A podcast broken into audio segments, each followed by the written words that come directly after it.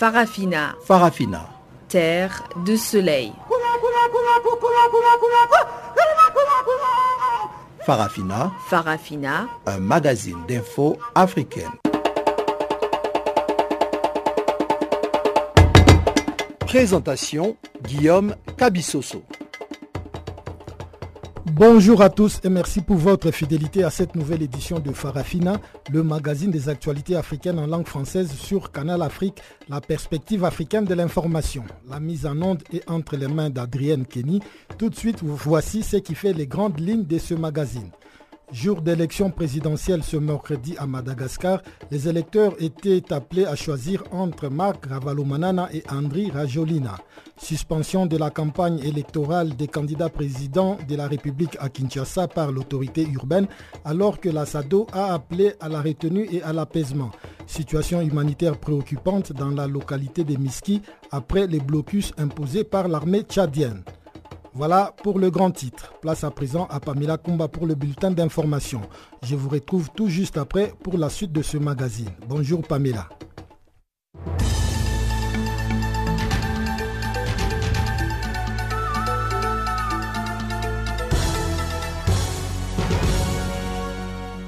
Bonjour à tous, on commence tout de suite en République démocratique du Congo. Coup de théâtre, le gouverneur de Kinshasa suspend la campagne électorale dans la capitale. André Kibunta a justifié dans un communiqué qu'il suspendait les activités de campagne électorale à cause des incidents et violences qui ont émaillé la campagne.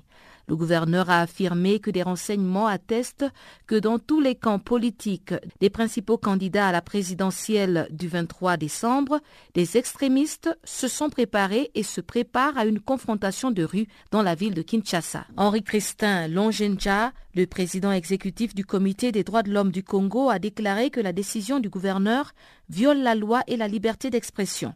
Pour Henri Christin, la police et l'armée ne doivent pas être instrumentalisées. C'est de la haute trahison, a-t-il ajouté. Le communiqué précise par ailleurs que les recours aux médias ne sont pas concernés par cette suspension. Deuxième tour de la présidentielle à Madagascar. Ce mercredi, les Malgaches étaient appelés à voter pour le second tour d'une élection présidentielle mettant en scène deux de ses anciens présidents, Marc Ravalomanana et Andri Rajolina. Les quelques 10 millions d'électeurs inscrits devaient accomplir leur devoir civique dans la capitale Antananarivo sous le regard de plusieurs missions d'observation dont l'Union africaine et la SADC. Le scrutin se déroule dans un climat inquiétant au dire des observateurs car la rivalité des deux anciens présidents fait redouter des tensions post-électorales dans la grande île qui a déjà essuyé bien des crises politiques depuis son indépendance en 1960. La conférence des évêques catholiques de Madagascar a appelé les deux camps à la retenue et au respect du verdict des urnes. Les premières tendances seront publiées par la Commission électorale nationale indépendante après la fête de Noël. Et l'ex-première dame du Zimbabwe est dans le collimateur de la justice sud-africaine. Le tribunal de Randburg, situé dans la capitale économique Johannesburg, a émis ce mercredi un mandat d'arrêt contre l'ex-première dame du Zimbabwe. Grace Mugabe est incriminée dans le cadre d'une affaire d'agression contre un mannequin sud-africain à Johannesburg en 2017. Grace Mugabe est accusée de coups et blessures graves. Le procureur a précisé que les procédures d'Interpol sont appliquées et à cet effet, il sollicite une aide pour obtenir son arrestation. L'ex-première dame du Zimbabwe, 53 ans, est accusée d'avoir frappé le mannequin Angels à l'aide d'une rallonge électrique dans un hôtel de luxe du quartier des affaires Santon où séjournaient ses deux fils. Le mannequin, âgé de 20 ans, a subi des coupures au front et à l'arrière de la tête. À l'époque, Robert Mugabe était encore président du Zimbabwe et le gouvernement sud-africain avait accordé l'immunité diplomatique à son épouse, lui permettant ainsi de quitter l'Afrique du Sud et de regagner le Zimbabwe. Affaire coup d'État manqué de septembre 2015 au Burkina Faso, les avocats du général Gilbert Diendéré demandent l'acquittement. Au dernier jour de son audition au tribunal militaire, les avocats estiment que l'accusation n'a pas réussi à démontrer la culpabilité du général Diendéré. À défaut de preuves, il faudrait donc que le présumé cerveau de la bande soit acquitté. La défense estime que l'acquittement ne viendra pas renier l'existence des faits marquant le 16 septembre 2015. Les avocats de la partie civile ont jugé cette requête inconséquente. Le général Diendéré a par ailleurs réitéré ses regrets, présenté ses condoléances et demandé pardon aux familles des victimes lors de sa dernière comparution. Et on termine avec l'armée nigériane qui demande le départ d'Amnesty International. L'Organisation internationale de défense des droits humains a publié un rapport mettant en exergue l'incapacité de l'armée à gérer les conflits des éleveurs. Intitulé Récolter les morts, Amnesty International écrit que près de 4000 personnes sont mortes en trois ans dans des affrontements entre agriculteurs et éleveurs au Nigeria. C'est le rapport de trop pour le brigadier général John Adjim, directeur de l'information militaire. Il explique que cette année, l'armée a presque eu droit à un rapport par mois. Il déplore que l'ONG internationale décrit les hommes d'armes comme des gens non civilisés qui ne savent pas prendre soin de leur propre population. Le brigadier général conclut en disant qu'Amnesty International n'apporte rien au Nigeria et donc doit plier bagage. Osei Ojigo, présidente d'Amnesty International au Nigeria, dément vouloir stigmatiser les militaires. Elle explique par contre que ces attaques sont utilisées comme une tactique pour inciter les gens à détourner le regard de vrais problèmes exposés par son organisation.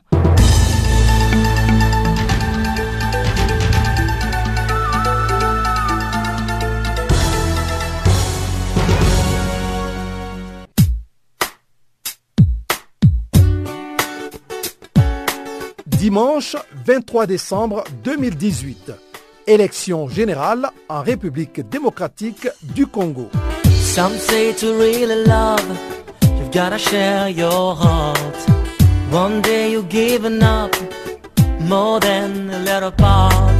Pour ce jour spécial, Channel Africa vous propose un programme spécial.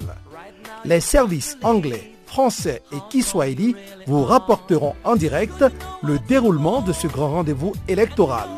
Suivez avec nos correspondants, nos collaborateurs et nos envoyés spéciaux les coulisses et grandes étapes de l'élection présidentielle et législative en République démocratique du Congo ce dimanche 23 décembre 2018.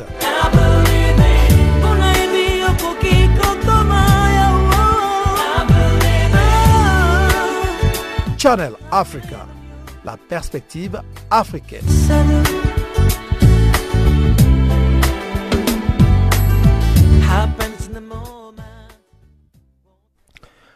Les Malgaches ont pris les chemins des urnes ce mercredi pour élire leur président. Ce deuxième tour du scrutin présidentiel doit départager les deux anciens présidents Andri Rajolina et Marc Ravalomanana qui font leur retour sur la scène politique après dix ans d'absence.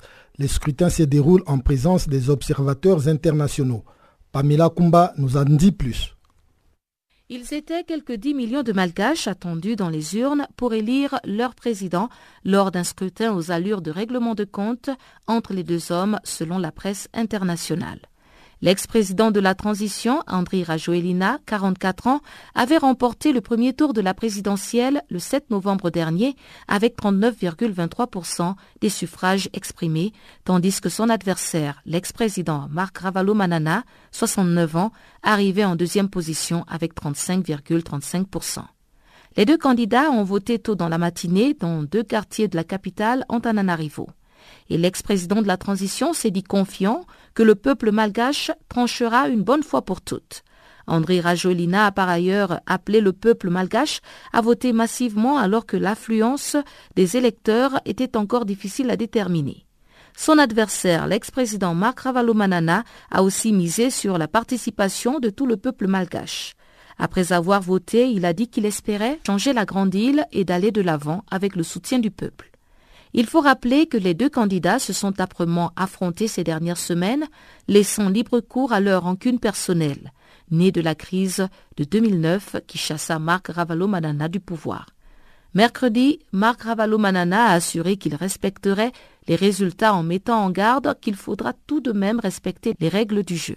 La campagne électorale des deux candidats s'est caractérisée par d'importantes dépenses financières pour rallier les indécis et les nombreux abstentionnistes. Au dire de certains observateurs, la participation au scrutin du jour inquiète aussi.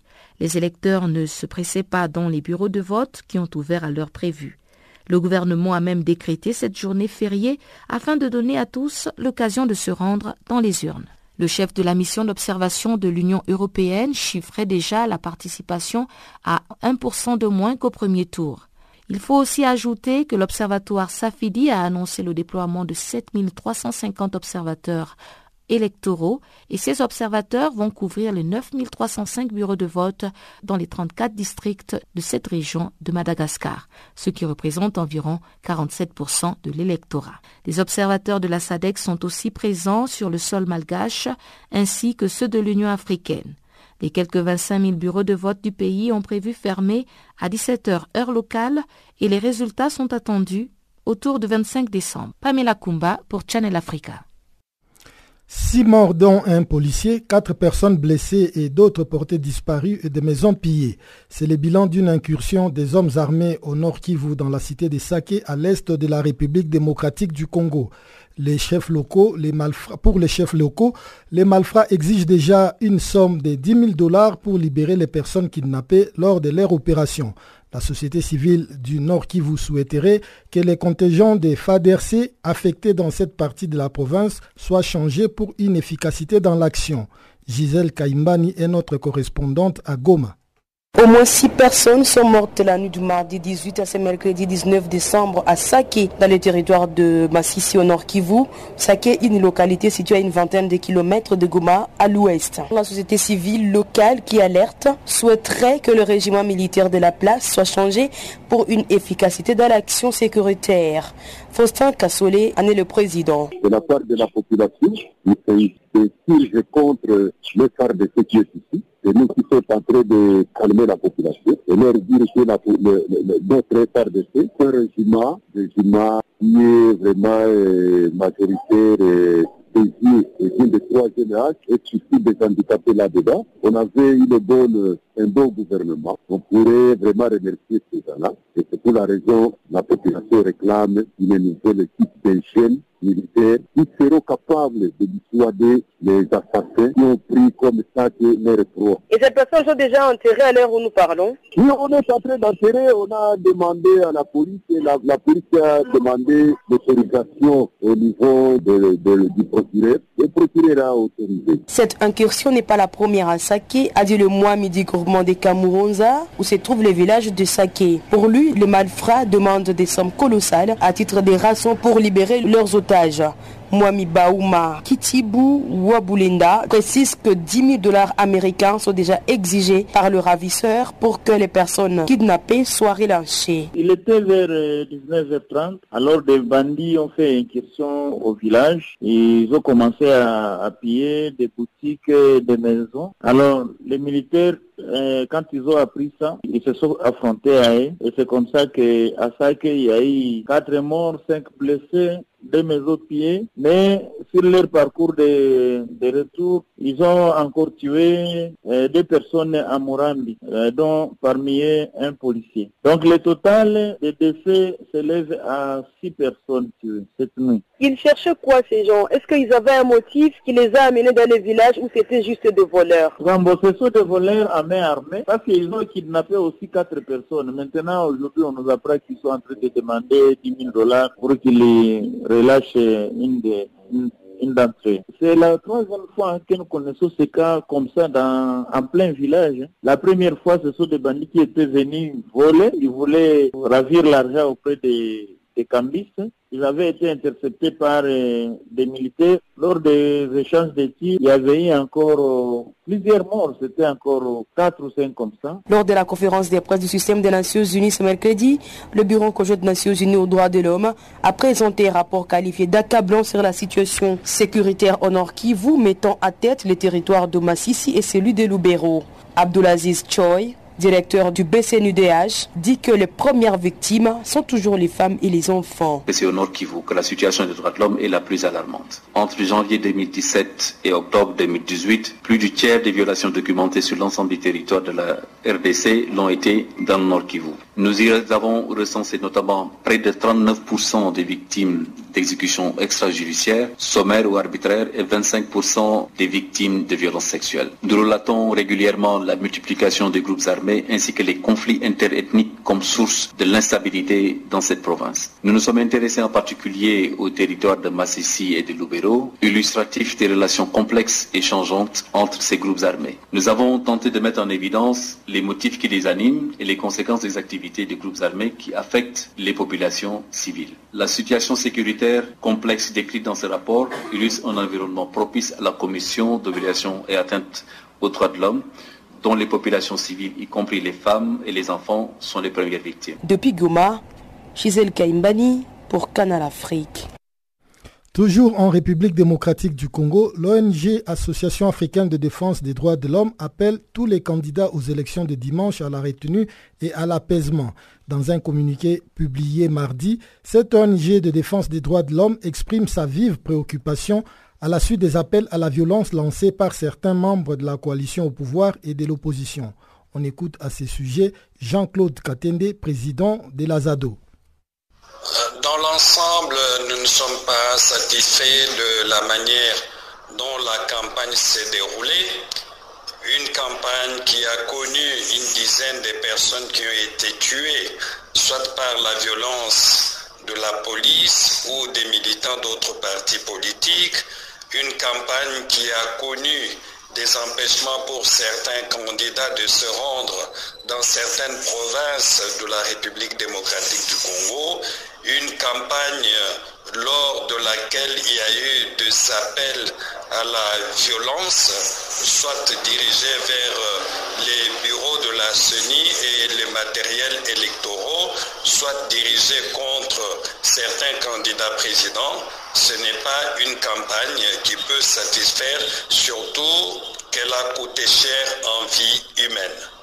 La violence dont vous faites allusion lors de cette campagne électorale, d'une manière générale, à qui l'attribuez-vous? Euh, Je pense que euh, cette violence doit être attribuée à certains acteurs qui ont été cités dans notre communiqué de presse et c'est seulement à titre illustratif.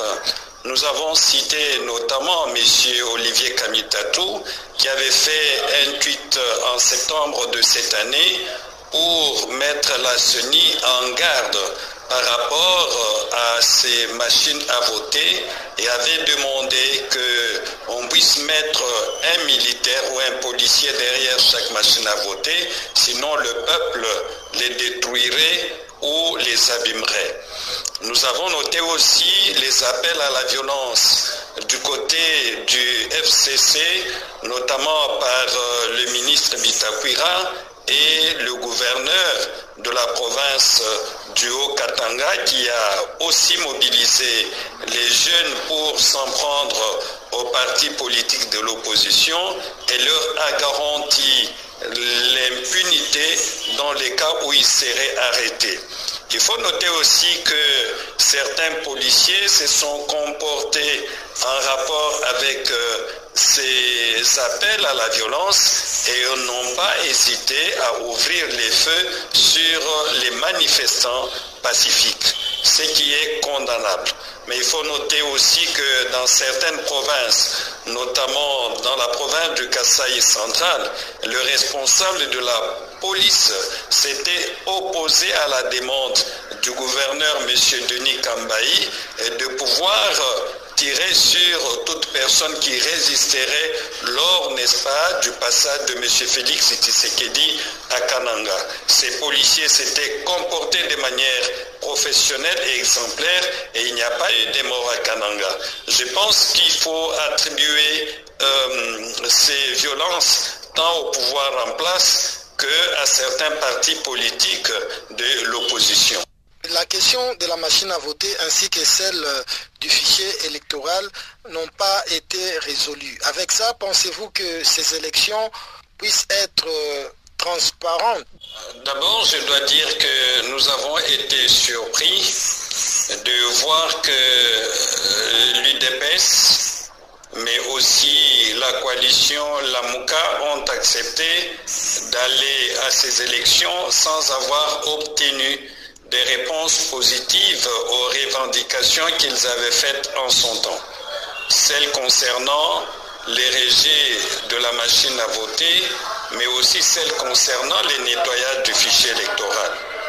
Tout compte fait, je pense qu'il faut se satisfaire du fait que les deux coalitions aient accepté de participer aux élections avec la machine à voter. Mais nous voulons, pour notre part, que les trois candidats les plus en vue, M. Félix Tshisekedi, M. Fayoulou et aussi M. Ramazan Ishadari, puissent tirer conséquence de leur participation à une élection dont on sait tous que elle ne sera pas transparente en acceptant les moments venus les résultats de cette élection parce que euh, contester les résultats, ce serait tout simplement ne pas tirer conséquence du fait qu'on savait que les processus n'étaient pas transparents, mais on a quand même accepté d'y prendre part. En Guinée-Bissau, le processus de recensement des électeurs s'est achevé ce mercredi selon un communiqué du gouvernement.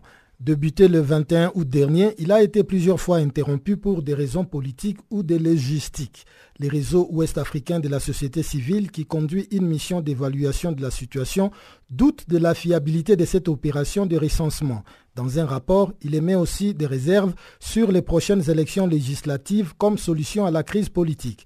Pamela Kumba a joint depuis Bissau Julien Oussou, les coordonnateurs de ces réseaux ouest-africains de la société civile. Vous savez, euh, il faut peut-être remonter jusqu'en 2014 pour comprendre que en 2014, quand on faisait euh, les élections euh, générales, législatives et présidentielles, toute la communauté de l'Afrique de l'Ouest était en joie parce qu'on pensait qu'on sortait enfin de la crise en Guinée-Bissau. Mais il a fallu une année déjà, dès 2015, pour qu'on se rende compte que la crise va au-delà des élections. Là, aujourd'hui, euh, la crise est revenue et les acteurs, disons, aujourd'hui, démontrent que l'enjeu, c'est remporter l'élection présidentielle de 2019. Mais pour y arriver, il faut d'abord une étape, l'étape de remporter l'élection législative qui était prévue pour le 18 novembre, qui a été repoussée à une date inconnu pour le moment, parce que techniquement, euh, les préparatifs n'ont pas pu permettre vraiment de tenir cette date. Par exemple, il avait été prévu que l'enrichissement des électeurs démarre depuis août. Finalement, c'est vers septembre que ça a démarré. Et ça devait prendre fin un 20 novembre. Vous voyez, les élections étaient prévues pour le 18 novembre, mais l'enrichissement devait prendre un 20 novembre on a été obligé de reporter jusqu'au 5 décembre. Et il y a eu le 6 décembre dernier une décision de suspension de l'enregistrement parce que le procureur est rentré dans une procédure hein, pour aller comprendre des accusations de fraude qui pesaient sur le processus d'enregistrement des élections. Donc, globalement, pour dire, au plan technique, on a des élections qui devaient se tenir en décembre ou en janvier, mais la liste électorale n'est même pas finie. Est-ce que cela signifie qu'il n'y aura pas d'élection Quels sont les défis de ce pays à organiser les élections? Au plan politique, on a une lutte intense entre les acteurs politiques sur le terrain. D'un côté, il y a le président de la République qui se retrouve suffisamment en rivalité avec son fils Premier ministre, parce que les deux sont du même parti et le contrôle des législatives constitue aussi un enjeu, l'enjeu qui concerne tout le pays. Voilà globalement comment au plan politique et aussi euh, au plan technique, le processus a des difficultés pour y aller. On est là sans savoir quand est-ce qu'on aura les élections, quand est-ce qu'on va boucler le recensement des électeurs, mais euh, tous les yeux, aussi bien de la communauté internationale euh, régionale, les yeux sont rivés sur ce processus parce que tout au moins, il faut continuer par espérer que pour une fois, la Guinée-Bissau arrive à boucler un mandat, un mandat présidentiel, disons, sans intervention, sans coup de force, sans coup d'État. Parce que le pays avait toujours été épuisé jusqu'à l'heure où nous parlons considéré comme ce pays où aucun mandat présidentiel démocratiquement obtenu n'est allé à son terme en termes de mise en œuvre. Il y a toujours des coups pour interrompre et on reprend. Mais là, au moins, on est environ à quelques mois de la fin d'un mandat, du premier mandat présidentiel qui aura été à son terme. Et ça parce qu'il y a la force économique de la CEDEAO qui est sur le terrain, qui assure la sécurité des uns et des autres. Au Tchad, la situation humanitaire se détériore dans la localité de Miski, dans la sous-préfecture de Yebibou ou Tibesti, après les blocus imposés par l'armée régulière qui a tenté de reprendre la localité. Le porte-parole du comité de taux défense de Miski et sous-préfet démissionnaire de Yebibou Moli Sougui décrit une situation humanitaire particulièrement alarmante et accuse l'armée d'avoir imposé ce blocus total après qu'elle ait été défaite militairement dans sa tentative de reconquête de la ville. On écoute Moli Sougui, sous-préfet démissionnaire de Yebibou. Oui, euh, juste après la défaite de l'armée, il y a un mois, l'armée s'est retirée à 75 km de Miski euh, elle a soumis à un blocus total euh, sur la circonscription. la situation euh, humanitaire est désastreuse dans la mesure où nos malades ne sont pas soignés, nos blessés ne sont pas évacués dans des hôpitaux. Donc la situation humanitaire est catastrophique vraiment nous, appelons les, les organisations humanitaires d'intervenir afin de soulager euh, la souffrance de la population. Quels sont les besoins les plus urgents dont vous avez besoin pour que la population puisse se sentir un peu en sécurité? Oui, nous avons besoin d'aide d'urgence, c'est-à-dire euh, de vivres et de médicaments. Ça, c'est dans un délai très, très, très bref parce que la situation difficile. Nos malades ne sont pas soignés. Nous avons aussi une dizaine de blessés euh, qui ne sont pas, qui n'ont pas accès aux soins. Donc euh, la situation euh, alimentaire est désastreuse parce que le régime, c'est-à-dire les autorités administratives de Faya Larjo, qui était la première porte de commerce avec Miski, euh, les commerçants ont été instruits de ne pas acheminer de vivres euh, vers, de vers Donc euh, la situation alimentaire de la population civile est désastreuse. Même si nous, au niveau des comités de défense, il arrive que nous contournons le blocus, la, la situation des civils est vraiment catastrophique. Ça, c'est sur le plan humanitaire. En ce qui concerne le plan militaire, où en est la situation finalement? Les combats auraient cessé. Est-ce qu'il y a lieu de parler des contacts entre vous et les gouvernements pour amorcer un dialogue afin de sortir de cette crise? Oui, euh, la, situation militaire est relativement calme. Euh, en ce qui concerne les négociations, euh, même juste avant cette opération punitive, nous avons euh, montré notre bonne volonté pour négocier, mais le régime n'a pas, n'a pas entendu de cette oreille et il a lancé cette opération euh, qui a été un échec total. Parce que, comme j'avais dit la fois passée sur vos antennes, pour le moment, la, la priorité, c'est de défaire l'armée, ce qui est déjà fait dans un deuxième temps. Si euh, le gouvernement n'honore pas nos revendications, nous allons prendre des contacts avec euh, les politico-militaires pour euh, une stratégie globale. en ce qui concerne les dialogues, est-ce que vous avez des préalables que vous posez au gouvernement?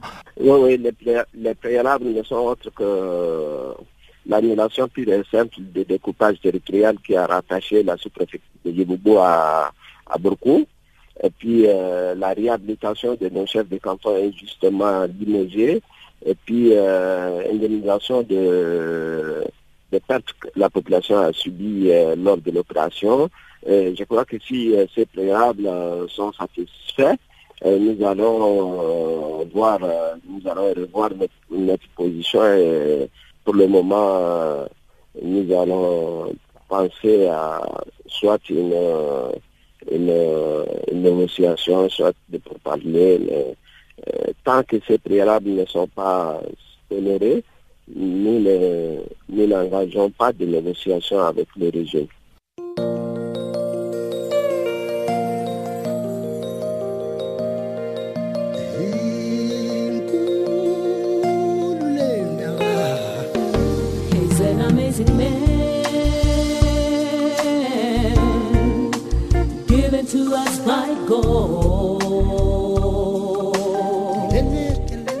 Channel Africa. Écrivez-nous sur notre page Facebook Channel Africa. Faites-nous des tweets French Farafina ou bien Channel Africa 1.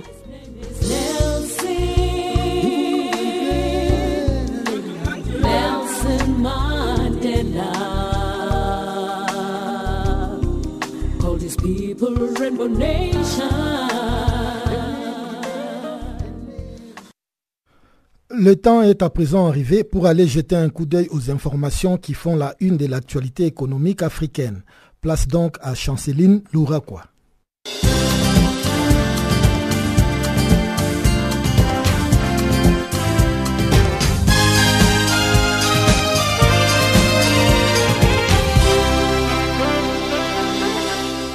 Merci Guillaume Cabissoso. Bonjour à tous et à toutes. Notre bulletin économique commence au Maroc. Les conseils d'administration du Fonds monétaire international a approuvé mardi un accord de 2,97 milliards de dollars sur une période de deux ans au titre de la ligne de précaution et de liquidité.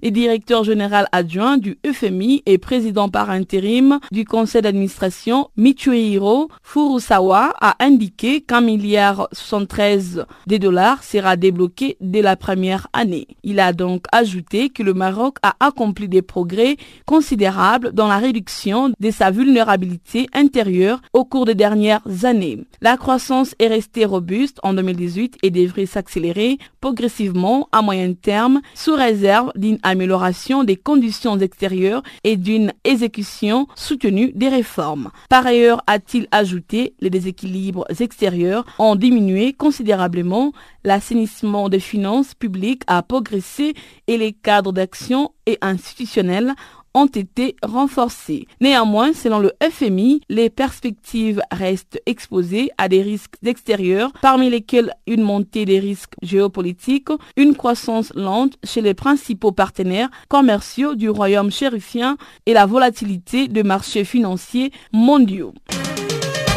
Au Zimbabwe, l'inflation est à son plus haut niveau depuis 10 ans. Elle a atteint 31,1% en novembre dernier, selon la Banque centrale zimbabwéenne. Une situation qui s'explique par une grave pénurie des dollars, ce qui rend de facto cher les importations. En cette fin d'année 2018, les banques manquent toujours des liquidités et les pays vivent sur fond des pénuries des produits des bases. L'argent liquide reste une denrée rare. Les Zimbabwéens sont toujours contraints de faire la queue pendant des heures devant les banques pour obtenir un nombre limité de bons notes, sorte d'obligations à parité officiellement avec les dollars américains. Le ministère des Finances optimiste a déclaré que l'inflation terminerait l'année à 25% pour se stabiliser à un chiffre en 2019.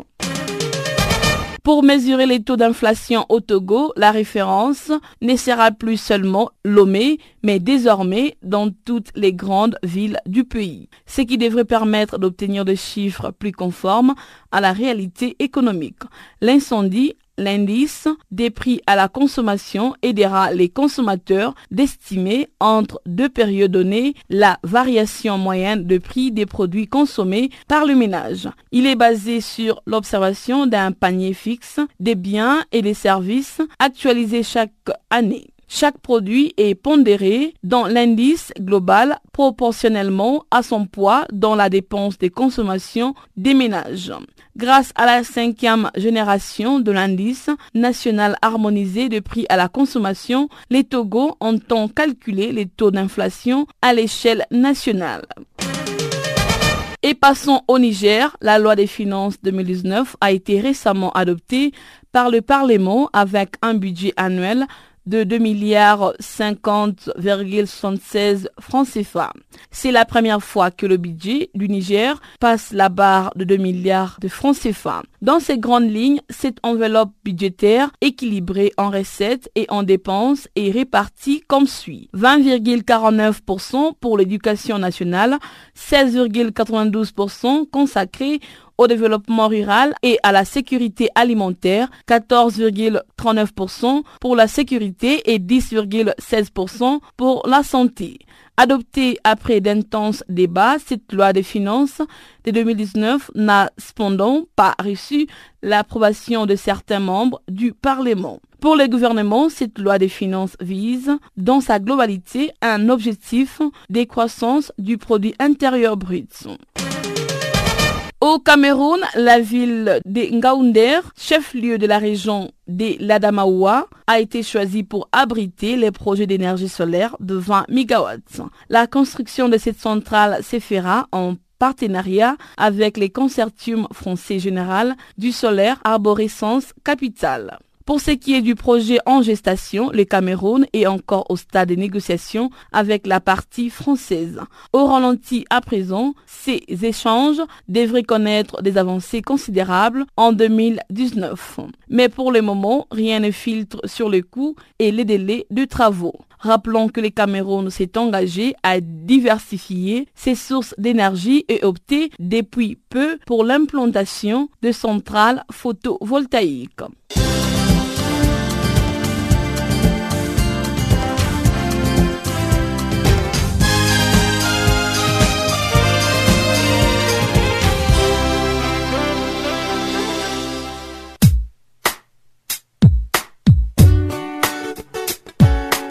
Dimanche 23 décembre 2018. Élection générale en République démocratique du Congo.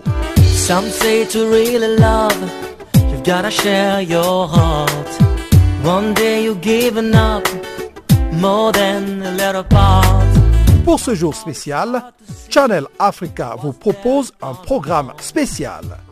Les services anglais français et Kiswahili vous rapporteront en direct le déroulement de ce grand rendez-vous électoral.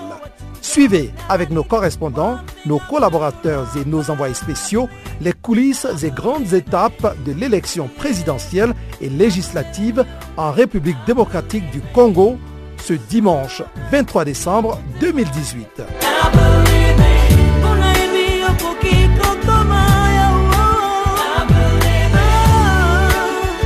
Channel Africa, la perspective africaine.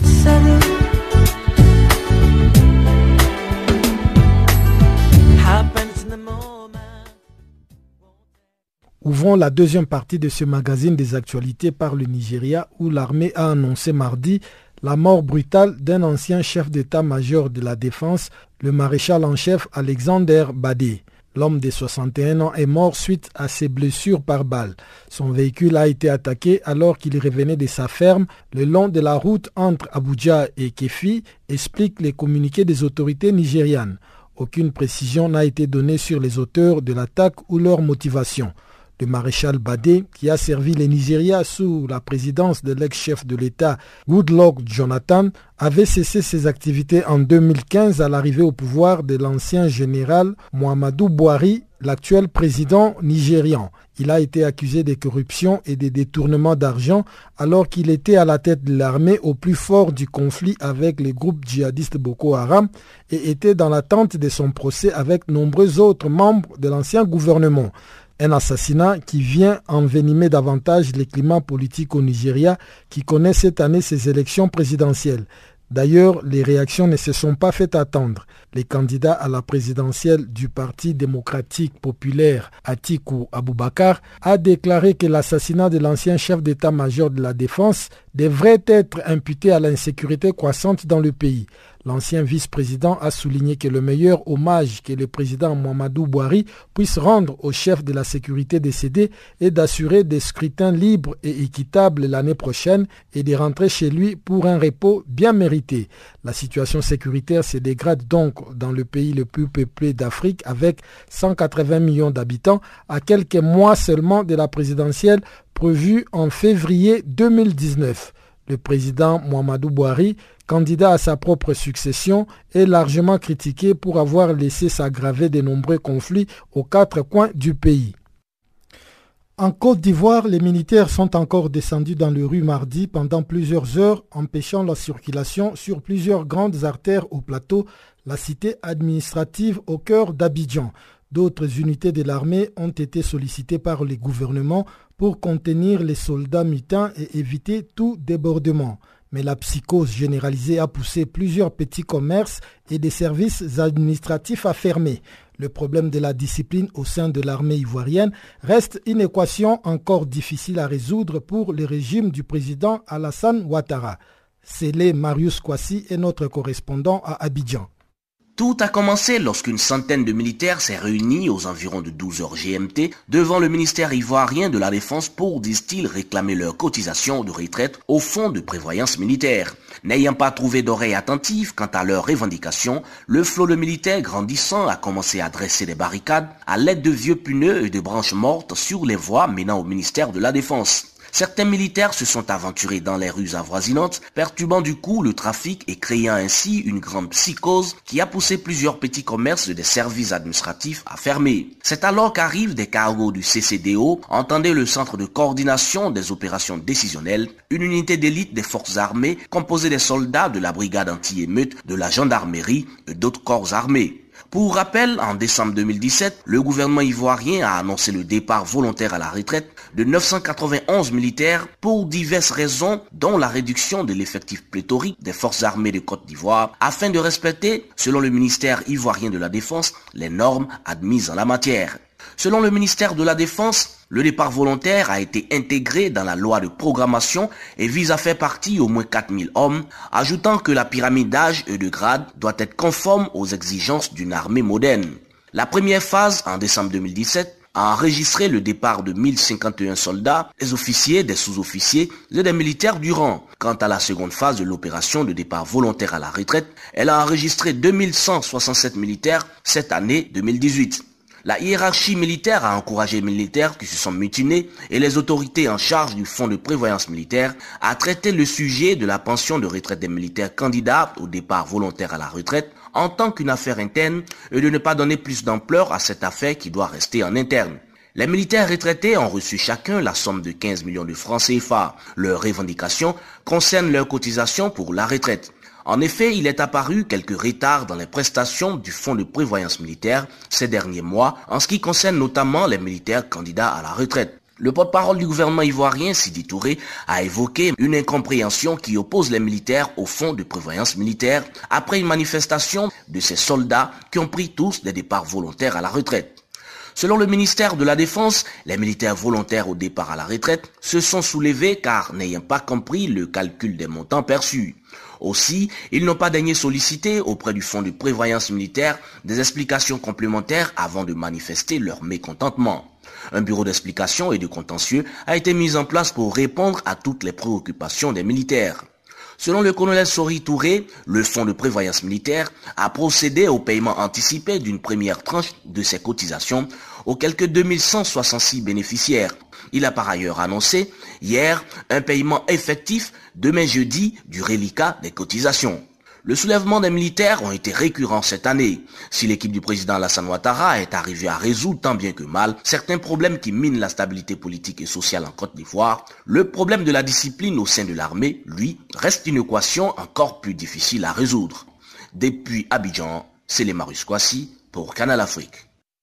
Au Niger, les responsables du ministère des enseignements primaires ont décidé de fermer 30 écoles qui ne respectent pas la réglementation en vigueur. Il leur est en effet reproché de ne pas disposer d'autorisation de création ou d'ouverture. C'est à Niamey, la capitale, que se trouve le grand nombre de ces écoles frappées par la mesure de fermeture qui est saluée par les structures de promotion du droit à l'éducation. On fait le point avec notre correspondant sur place, Abdul Razak Idrissa. C'est une mission des services d'inspection du ministère des enseignements primaires qui a relevé ces anomalies. Elle concerne au total une trentaine d'établissements. Dauda Mamadou Marté, ministre de l'enseignement primaire. Nous avons constaté, après donc, dis les inspections, un certain nombre de situations où il y a certaines écoles qui n'ont pas d'autorisation de création, encore moins l'autorisation d'ouverture, et certaines qui ont l'autorisation de création, mais pas l'autorisation d'ouverture, tant à Niamey qu'à l'intérieur du pays. Dans le premier cas, c'est-à-dire que des écoles qui n'ont pas l'autorisation de création. À Niamey, nous disposons de 12 écoles qui n'ont pas l'autorisation de création et qui sont en train de dispenser les cours.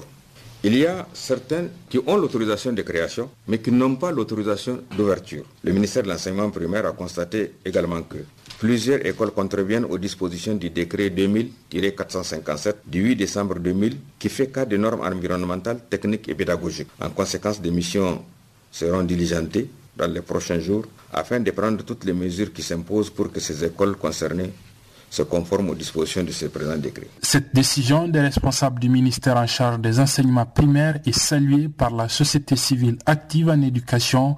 Aboubakar Souley est responsable d'une organisation de promotion du droit à l'éducation. C'est bien d'assainir, je dis bien, euh, le secteur éducatif. Parce qu'aujourd'hui, si vous avez remarqué, il y a beaucoup d'écoles qui, qui fonctionnent dans l'anarchie. Et quand je dis dans l'anarchie, c'est-à-dire dans l'irrégularité. Et ce n'est pas normal. Parce que quand il faut fonctionner dans l'irrégularité, moi je pense que l'État aussi a une part de responsabilité là-dessus. Et quelquefois, ces écoles-là qui fonctionnent dans l'irrégularité-là, ce sont des écoles qui sont de connivence, le plus souvent avec même ceux qui sont euh, euh, au ministère de tutelle. Parce que imaginez une école qui voit le jour qui n'a pas d'autorisation d'ouverture ou de création et qui fonctionne normalement, ça veut dire quoi? Quelque part qu'il y a une même mise de ces gens-là euh, pour que ces écoles-là fonctionnent de façon anarchique. Et ce n'est pas normal. Il faut que ça s'arrête. Il faut qu'on arrête cela à un moment donné. Moi, je pense que en tant qu'ONG, en tant qu'organisme, notre devoir, c'est de veiller à ce qu'il y ait une formation de qualité dispensée à ces élèves-là. C'est tout à fait normal. Moi, je pense qu'ils sont vraiment sur le bon chemin. Le seul reproche qui est fait à cette décision du ministère en charge des enseignements primaires, c'est le temps choisi seulement trois mois après le début de l'année scolaire. Aboubakar Souley. L'État a pris une décision en pleine année. En fait, pas en pleine année. Sinon, nous sommes en train de rentrer euh, dans le deuxième, troisième mois de, l'année en cours. Alors, ce qui fait que pratiquement, euh, quand vous prenez une décision dans ce genre de moments, moi je pense que vous créez aussi une euh, situation entre les élèves et, même les écoles dans lesquelles, en tout cas, euh, ces élèves-là sont inscrits. Parce qu'on décide de fermer une école, ce qui est sûr, on crée des problèmes entre les élèves et l'école. Et ça aussi, ce n'est pas normal. Moi, je pense que le moment propice serait peut-être pendant les vacances, pendant qu'il n'a pas, en fait, que la rentrée n'est pas encore effective. Hein, en ce moment, on peut prendre une décision de fermer les écoles. Il n'y a pas de problème pour cela. Mais dans ce genre de situation où on ferme les écoles, euh, presque à deux mois de cours, alors en ce moment, quel serait le sort des enfants qui sont inscrits dans ces écoles-là? Quel serait le sort des parents qui ont injecté de l'argent pour inscrire leurs enfants dans ces écoles-là? Sur la question, le ministre des Enseignements primaires rassure, les élèves qui étaient dans ces établissements seront accueillis dans les établissements qui remplissent les conditions et le ministère en charge des enseignements primaires fera diligence. Abdulrazak Idrissa à Niamey pour Channel Africa.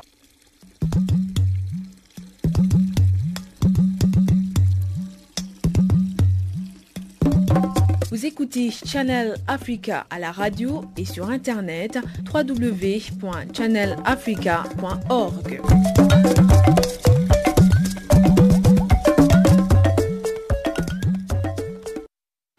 Et sans plus tarder, on retrouve une fois de plus Chanceline Louraquois qui nous a préparé cette fois-ci le bulletin des actualités sportives du jour.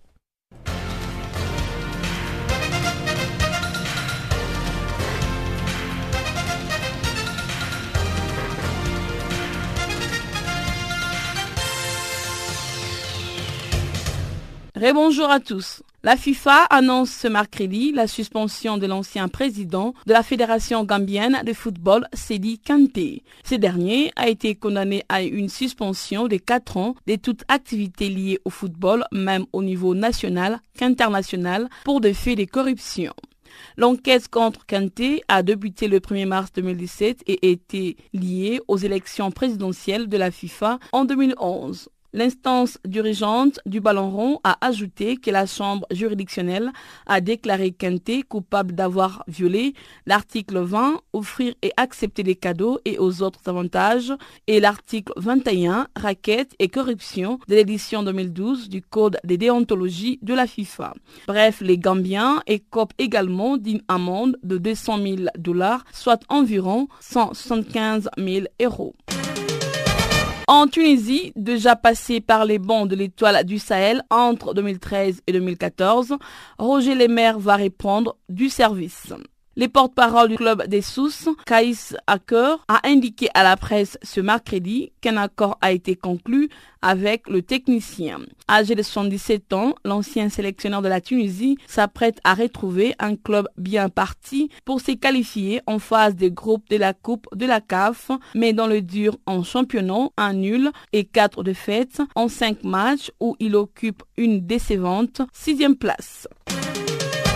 En Côte d'Ivoire, dans la foulée de son départ de l'Olympiakos le 11 décembre dernier, Yaya Touré a été annoncé mardi du côté de l'Angleterre. Libre de tout contrat, les milieux de terrain ivoiriens pourraient donc se relancer premier ligue puisqu'il est dans la ligne de mire Crystal Palace.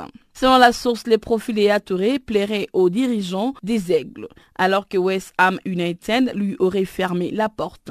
Crystal Palace est parmi le club désireux de recruter les, quadruples ballons d'or africains. Le club mal classé en premier ligue a déjà approché les joueurs l'été dernier, mais n'a pas pu conclure la transaction à cause du prix élevé du joueur. Rappelons que Touré avait quitté Manchester City l'été dernier pour s'engager en septembre à l'Olympiakos sans vraiment convaincre. Son bel avec le club grec n'a duré que trois mois.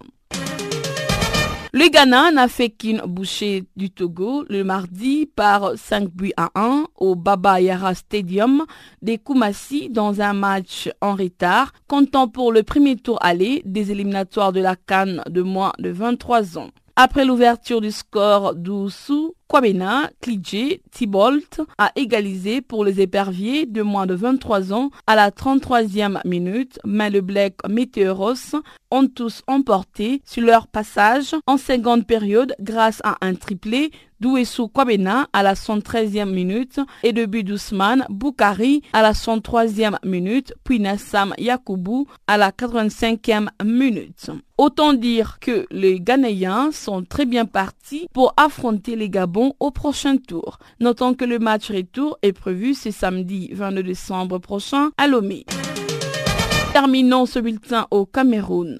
Retenu dans l'équipe type de la Coupe d'Afrique des Nations féminines qui a eu lieu au Ghana, Gabriel Aboudi Onguené a prolongé d'un an son contrat avec sa formation, le CSKA Moscou. Alors que son contrat devrait expirer en juin dernier, la jeune femme est désormais liée jusqu'à l'année prochaine. Qualifiée avec son pays pour la Coupe du Monde 2019 qui aura lieu en France, la Lyon a opté pour la stabilité pour mieux aborder la compétition. Elle avait pourtant des offres, notamment celles des locomotives à notre club russe. Gabrielle connaît bien les championnats russes puisqu'elle est arrivée après la Coupe du Monde de sa catégorie au Canada en 2015. La native de Douala fait partie des meilleures joueuses d'Afrique car elle est nominée pour le titre des meilleures joueuses de l'année 2018 dont la cérémonie aura lieu au Sénégal en janvier 2019. C'est par cet élément que nous bouclons notre bulletin des sports. Merci de l'avoir suivi.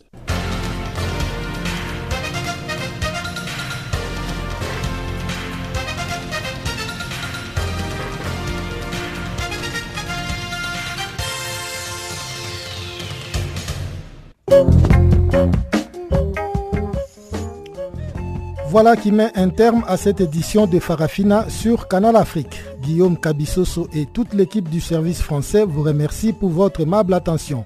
Un clin d'œil particulier à nos auditeurs qui nous écoutent depuis Gagnoa en Côte d'Ivoire ainsi qu'à Port-Gentil au Gabon. Restez connectés avec nous à travers notre page Facebook Channel Africa 1.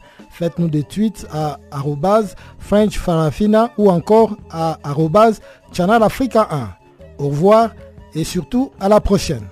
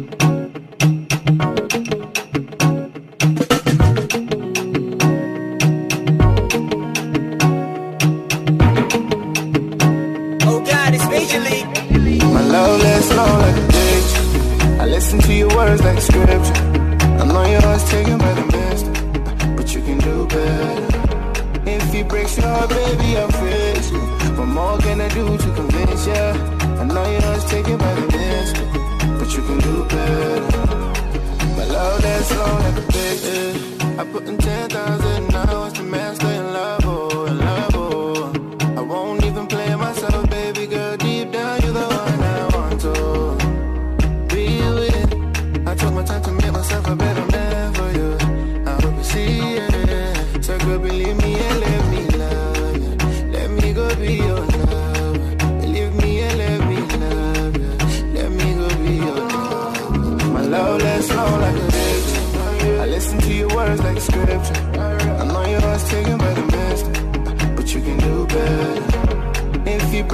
baby, I'm fixed. What more can I do to convince ya?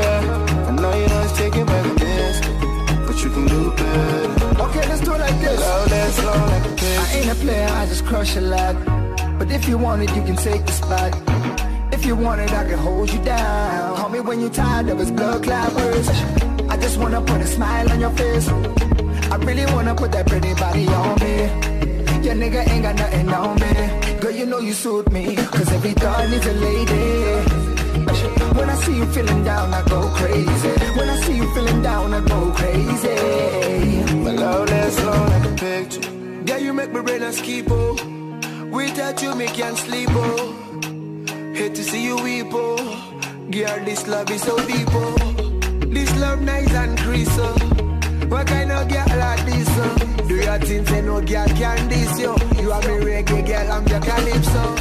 Baby call on me, girl and me, give you all of me, all of me. You are the reason for the season. Make all the girl them around go prison. All the kissing and teasing, I'm needing, I'm bleeding because my love that's slow like a bitch. I listen to your words like scripture. I know your heart's taken by the mist can do better. If you break your heart, baby, I'll fix it. What more can I do to convince you? I know you're not taking my against but you can do better.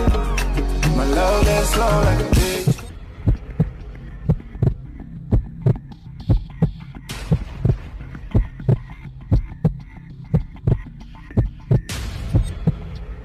It costs nothing to make you smile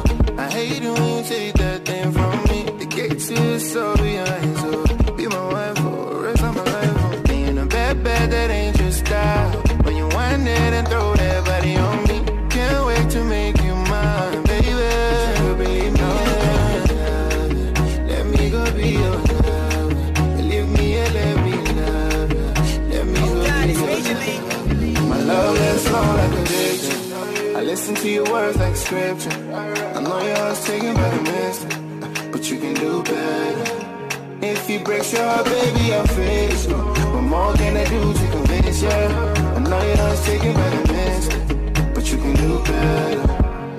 My love, that's long like a bitch I listen to your words like a scripture.